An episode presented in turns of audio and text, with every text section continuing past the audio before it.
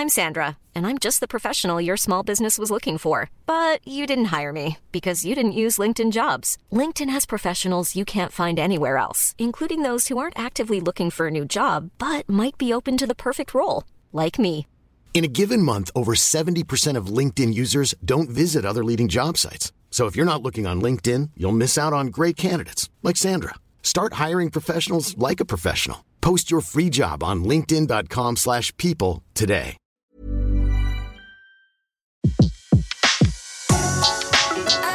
Le meilleur de séances radio est maintenant sur We Love Cinéma. La grande séance, l'interview. Bertrand Tavernier, bonsoir. Bonsoir. Ah, je suis ravi Bertrand de vous avoir parce que vous êtes un Moi, homme je suis ravi de vous parler. vous êtes un homme très occupé en ce moment hein. Je suis assez occupé entre le, le Festival Lumière, la sortie de mon film. Euh, je peux dire que les heures de sommeil euh, se font rares. Mais c'est excitant. Mais c'est très très très excitant et je suis très heureux. Alors oui, vous avez présenté votre film au Festival Lumière euh, dimanche soir dernier, mais en plus, comme il y a énormément de, de salles, vous l'avez présenté plusieurs fois de, depuis dimanche.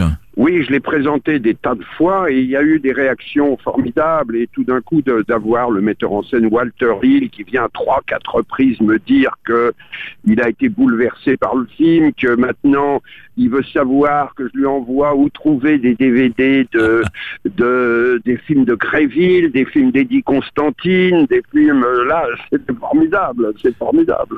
C'est et c'est génial. Et moi, Bertrand, j'ai été voir le film cet après-midi dans la salle euh, euh, rue Lincoln. Elle C'était une petite salle, mais elle était pleine. Et alors, ce qui était assez extraordinaire, c'est de, de voir l'accueil des gens qui sont des spectateurs, qui sont tout oui et qui rient.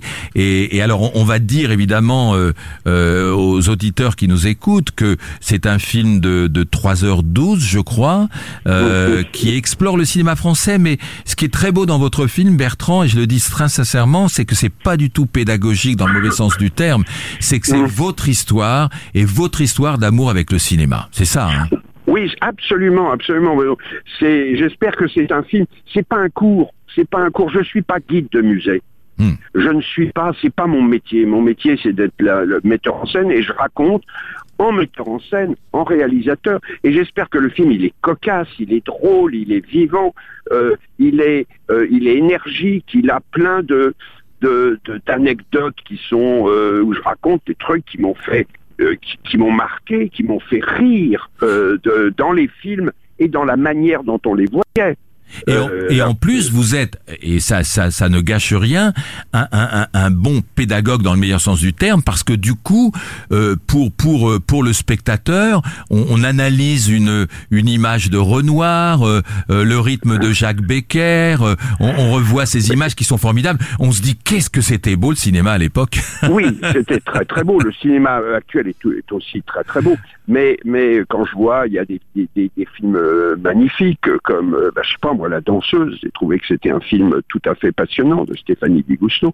Mais le mais mais le le euh, oui, j'en mais j'en parle comme un mais comme un réalisateur, je ne pas comme un critique de cinéma, j'en parle parce que moi je suis touché par tout d'un coup une, une, une manière de euh, un choix d'un objectif. J'essaye de montrer ce qu'il y a de fort dans euh, dans ce que fait Carnet avec un palier. Ouais. Comment comment il se, comment il filme un, un. J'essaye de montrer ce que c'est que ce que signifie la profondeur de champ pour Renoir. Oui, c'est extraordinaire et- ça. et- il y a des et- plans magnifiques où Oui. où il y a, il y a un plan, c'est je crois que c'est dans la règle du jeu où tout le monde apparaît petit à petit sur l'écran comme ça. Oui. Et là, vous l'expliquez Oui. très bien. Oui, oui, c'est ça que, que c'était pour lui une manière de se, de, je dis pas de se rebeller, mais de se différencier de, de, de son père, qui lui euh, euh, Eh oui. abolissait la, la profondeur de champ. J'essaye de raconter des choses qui sont euh, comme ça, qui sont pas euh, euh, élitistes, ennuyeuses, qui sont des, des trucs qui, qui et qui fournissent un, un peu le le, le le cœur, le sang des films. Oui, et puis alors c'est formidable aussi de retrouver Jean Gabin, parce que vous le dites Oui. avec beaucoup de justesse. Après la guerre, on a dit Jean Gabin fait un petit peu toujours la même chose. Alors il est très touchant parce que vous avez des interviews incroyables aussi que vous avez retrouvées dans des archives. Il Oui. dit, il raconte comment il a été le seul, le, un des seuls acteurs ou le seul seul acteur à racheter son contrat à Universal pour aller se battre comme fusilier marin, quoi. Oui, ça. oui, le seul français même, on Le seul peut Français, ouais. euh, qui est payé pour faire la guerre. Oui, Euh, oui. Oui, oui, puis il raconte comment il a eu tout d'un coup ses cheveux blancs. hein, En une nuit. D'un coup, en une nuit.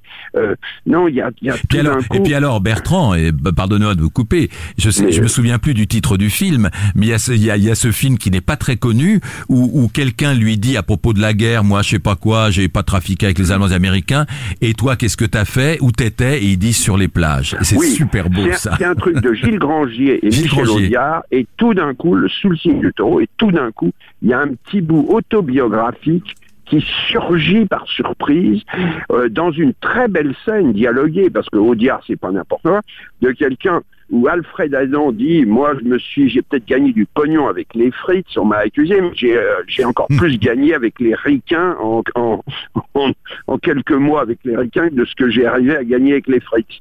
Et toi, il lui dit, et toi, qu'est-ce que tu faisais pour le moment où tu étais Et Gabin t'a dit, sur les plages, puisqu'il faisait le débarquement, qu'il a fait la campagne d'Italie, qu'il a fait la campagne de France, et en une phrase, tout d'un coup, il y a l'héroïsme de Gabin qui surgit euh, à la Gabin, c'est-à-dire de manière pudique, sans le dire, et c'est formidable.